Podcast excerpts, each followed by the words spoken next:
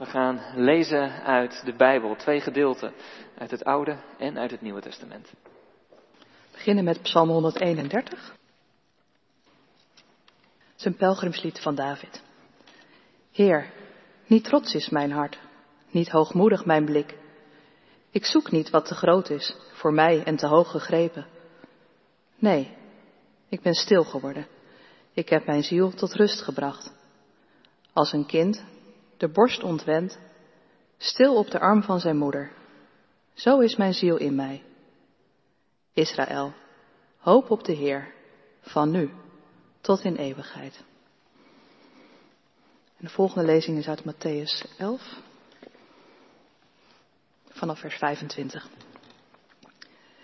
In die tijd zei Jezus ook, ik loof u, Vader, Heer van hemel en aarde, omdat u deze dingen voor wijzen en verstandigen verborgen hebt gehouden, maar ze aan eenvoudige mensen hebt onthuld. Ja, Vader, zo heeft u het u behaagd. Alles is mij toevertrouwd door mijn Vader. Niemand kent de Zoon, behalve de Vader. En niemand kent de Vader, behalve de Zoon, en iedereen aan wie de Zoon het wil openbaren. Kom allen bij mij, jullie die vermoeid zijn en onder lasten gebukt gaan. Ik zal jullie rust geven. Neem mijn juk op je en leer van mij. Ik ben zachtmoedig en nederig van hart. Dan zullen jullie werkelijk rust vinden, want mijn juk is zacht en mijn last is licht. Dit is het woord van God. Gemeente van onze Heer Jezus Christus. Ik weet niet hoe u vorige week heeft gekeken naar alle commotie in de Britse politiek. Maar ik heb er nogal met verbazing naar zitten kijken, naar dat hele circus. Het lijkt inmiddels in de waan van de dag alweer even geleden, maar ik heb het natuurlijk over president Boris Johnson, premier Boris Johnson, die tot het laatst toe weigerde om af te treden, om te vertrekken. Want, zo zei hij, ik heb toch het mandaat van het volk gekregen. Ik ben toch verantwoordelijk voor dit land. Ik geef daar toch leiding aan. Ik vond het opvallend. Ik zat erover na te denken. Ik dacht, ja, dat zie je ook wel weer vaker op meerdere plekken. Dat als mensen een verantwoordelijkheid dragen, dat ze het heel moeilijk vinden om die uit handen te geven. En waar ligt dat dan aan, hè? Ik denk dat er oprecht mensen zijn die dat doen vanuit hart voor de zaak. Dat ze echt zichzelf willen inzetten. Dat het heel moeilijk vinden om dat dan aan iemand anders over te laten. Misschien zijn er mensen, al dan niet, met een juist gevoel van eigenwaarde, die denken, nee ja, ik ben echt de juiste persoon om deze klus te klaren, om deze taak te volbrengen. Ik moet deze verantwoordelijkheid dragen. Dat zou goed kunnen. Maar af en toe heb ik ook het idee dat als mensen het moeilijk vinden om hun taken, hun verantwoordelijkheden uit handen te geven, dat dat ook te maken heeft met een stukje imago. Iets met status. Want, laten we wel wezen, verantwoordelijkheden dragen, ja, dat heeft ook iets prestigieus. Jou worden toch maar mooi die verantwoordelijkheden toevertrouwd. Jij mag dat doen. Jij mag die taak ten uitvoer brengen. Ik herken dat bij mezelf eigenlijk ook wel, tot op zekere hoogte. Dat het dragen van verantwoordelijkheden die anderen niet hebben, dat dat ook een zekere kick geeft. Ik bedoel, ja, ik sta hier, jullie zitten daar. Dat doet toch ook wat met een mens. Maar dat heeft ook iets gevaarlijks.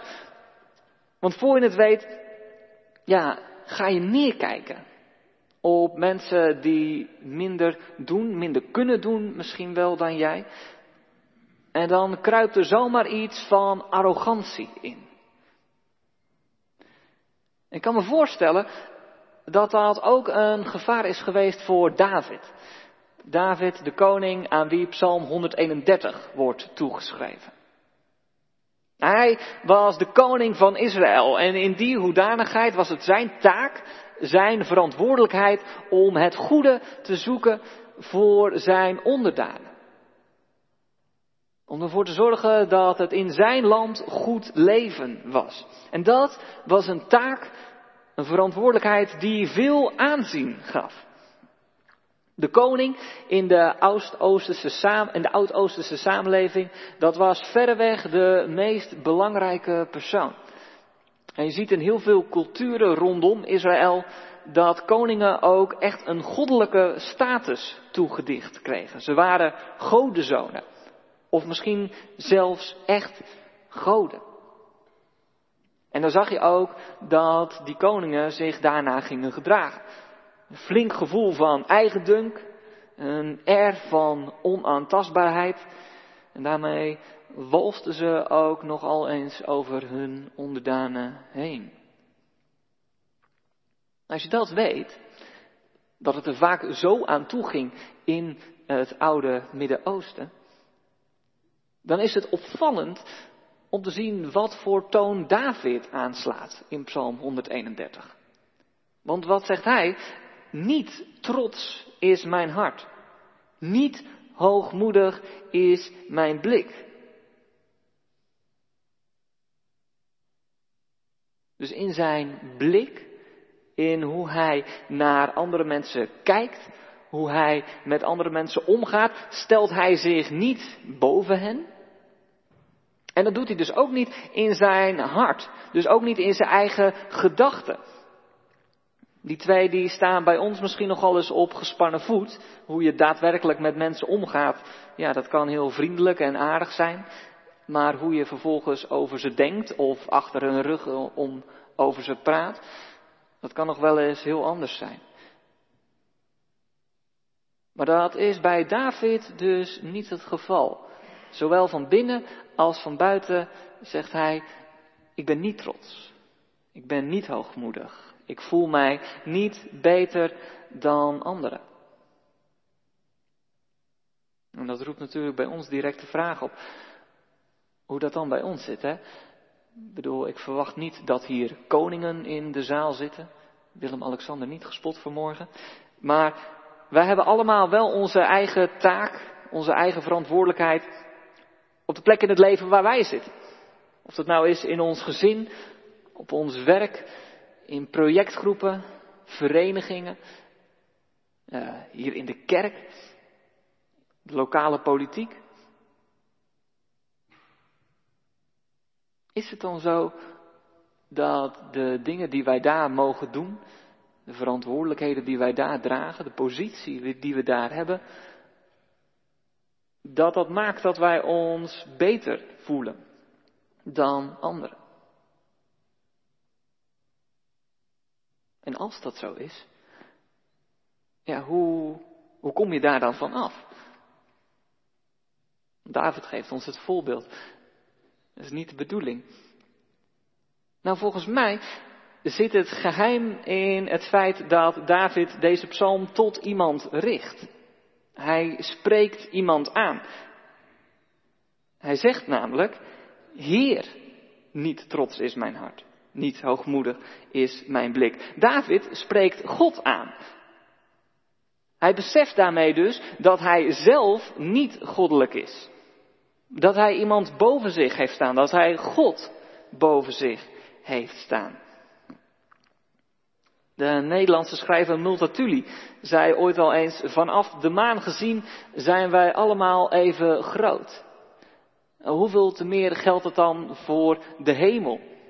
Vanuit de hemel gezien zijn wij allemaal even groot. Of, nou ja, misschien met een bepaalde vorm van nederigheid moet je zeggen, allemaal even klein. Voor God zijn we allemaal gelijk. En David die heeft dat door.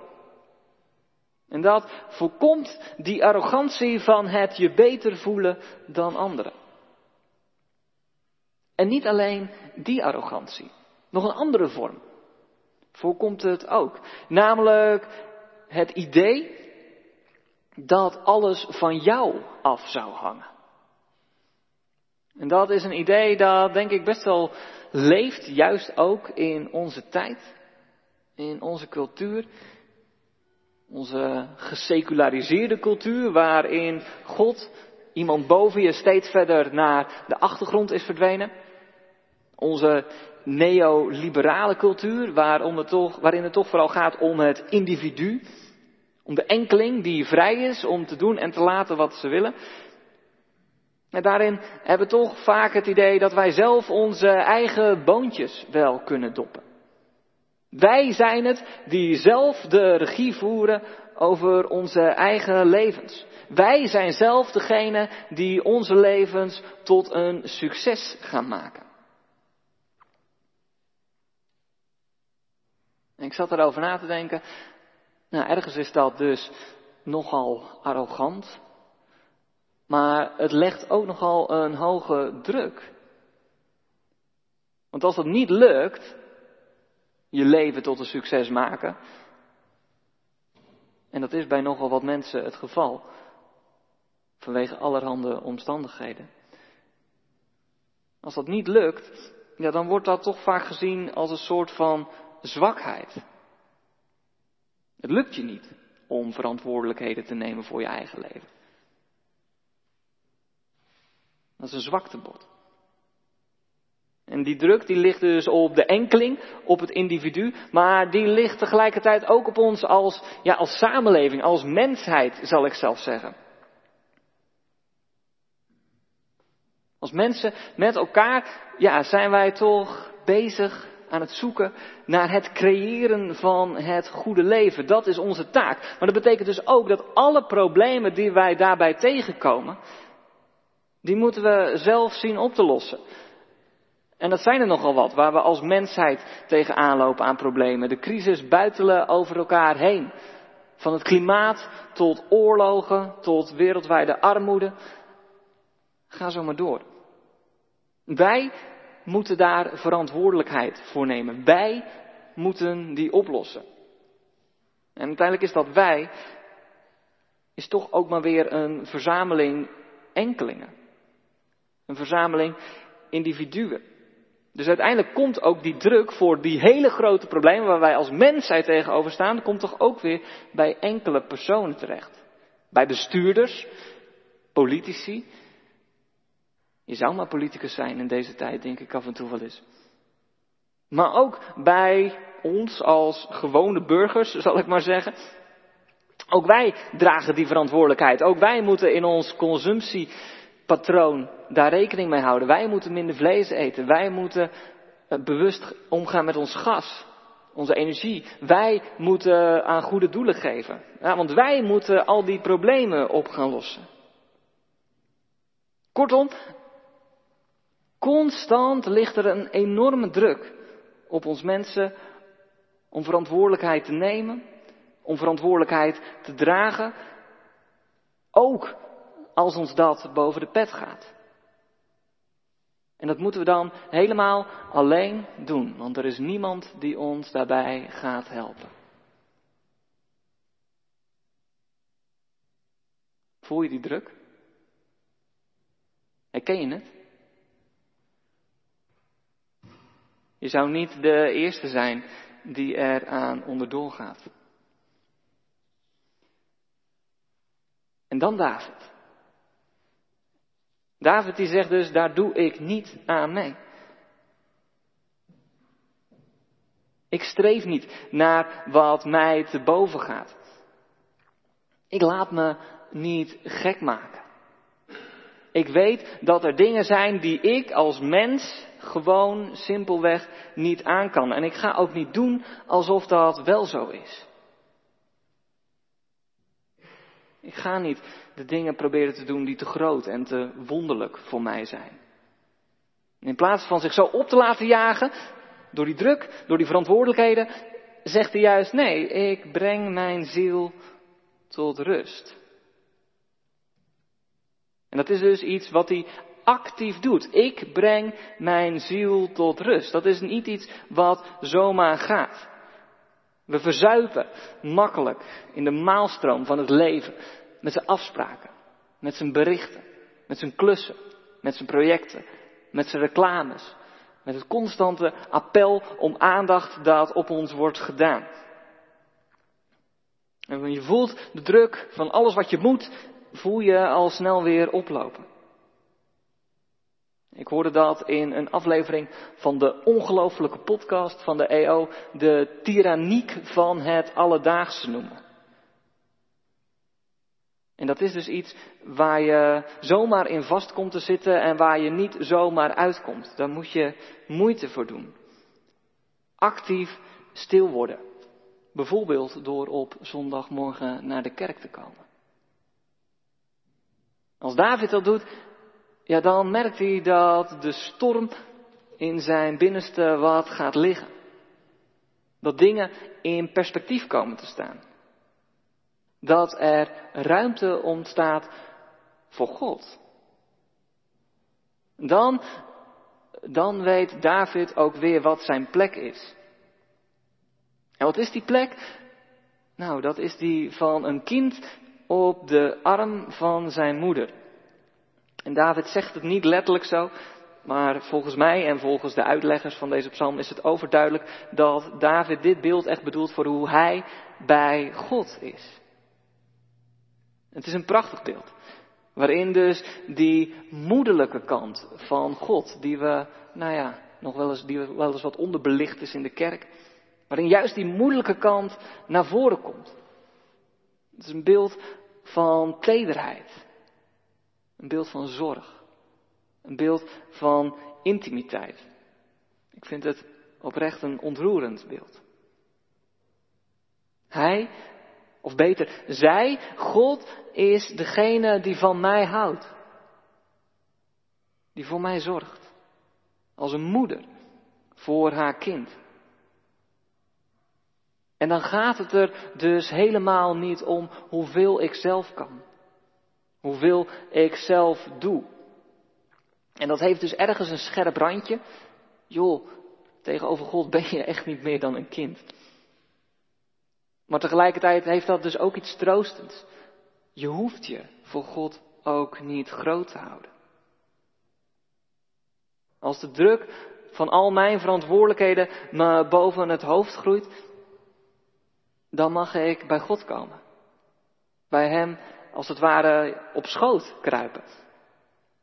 Daar rust, troost vinden. Als ik weer de neiging heb om alles zelf te gaan doen, zelf te gaan regelen, om zelf eigenhandig alle verantwoordelijkheden te gaan dragen, te gaan torsen, zou ik haast zeggen, die op me afkomen, dan mag ik bij God op de arm tot het besef komen dat dat niet hoeft. Dat er dingen zijn die mij simpelweg te boven gaan. En dat ik die bij Hem mag brengen, aan Hem mag overlaten. En dat voor de dingen die mij wel te doen staan, dat ik daarbij God ook krijg wat ik nodig heb. Het Hebreeuws, waarin de psalm geschreven is, spreekt van een kind dat als het ware verzadigd is nadat het van de borst heeft gedronken. Tevreden, gerustgesteld omdat het voedsel heeft gehad waar het behoefte aan had. Wat ik daarin lees is dat als het je ontbreekt aan kracht, aan inzicht, aan moed, aan geduld, om je verantwoordelijkheden te dragen, dan mag je die bij God ook zoeken. En weten dat je ze daar zult vinden.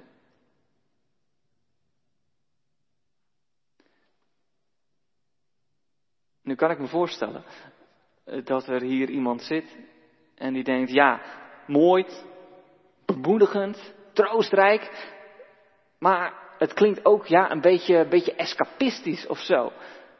Schuilen bij God, het klinkt bijna als een vlucht voor je verantwoordelijkheden. Kom nou, we hebben toch onze taken. Er zijn toch problemen waar we mee te kampen hebben als individu, als mensheid. Die moeten toch gefixt worden. We kunnen toch moeilijk achterover gaan leunen met onze armen over elkaar en wachten tot God het fixt. En dat klopt. Dat is zo. Daar wil ik ook absoluut niks aan afdoen. Maar het punt is volgens mij dat je niet het idee moet hebben dat je dat helemaal zelf gaat doen. En dat is ook wat ik Jezus hoor zeggen in Matthäus 11. Die zijn uitnodiging geeft aan iedereen die vermoeid is, onder lasten gebukt gaat. Aan iedereen die bezwijkt onder die druk om zelf eigenhandig het goede leven te bewerkstelligen. Die druk, dat juk, zegt Jezus, die mag je van je afleggen. En je mag Jezus juk opnemen. Jezus is God. En zoals hij zelf ook aan het eind van het Mattheüs-evangelie zegt, hem is alle macht gegeven in de hemel en op de aarde. Hij is kortom degene die er de zorg en de verantwoordelijkheid voor draagt dat het goede leven komt, voet aan de grond krijgt. Hij zal daarvoor zorgen. En dat besef, dat mag ons iets van rust geven. Jezus is, zogezegd, de eindbaas. En het is onder zijn verantwoordelijkheid dat wij onze taak mogen doen. Daar waar we ons bevinden. In liefde en trouw doen wat onze hand vindt om te doen. Of dat nou hoog op de sociale ladder zou zijn of laag of waar dan ook, dat doet er niet toe. Gewoon doen wat ons te doen staat. Waar we ons bevinden. En als we dat doen, bescheiden, nederig, dan zullen we ook ontdekken dat Jezus geen slavendrijver is. Dat hij niet meer van ons vraagt dan we kunnen. Dat hij ons niet straft als we een stapje minder hard kunnen lopen. Dat hij er ons niet op aankijkt als we hulp moeten vragen. Jezus zegt, ik ben zachtmoedig. Ik zal dat niet tegen je houden. En ook nederig. Een leerpunt, zegt Jezus. Leer van mij, want ik ben zachtmoedig, ik ben nederig. Dus nogmaals, de verantwoordelijkheden die je hebt, en misschien zijn dat wel grote verantwoordelijkheden, dat is mooi. Maar laat dat dan dus niet naar je hoofd stijgen. Hè? Er is er altijd nog eentje die daarboven staat. Als we zo naar onze taken, naar onze verantwoordelijkheden in dit leven leren kijken, dan kunnen we die hopelijk aan zonder dat we ons helemaal gek laten maken. Dan blijken die taken en verantwoordelijkheden een lichte last en een zacht juk. Omdat we weten dat het Jezus zelf is die met ons meedraagt. En daarom, om het met de woorden uit de psalm, de woorden van David af te sluiten. Ga niet zelf lopen tobben, maar vertrouw op de Heer. Amen.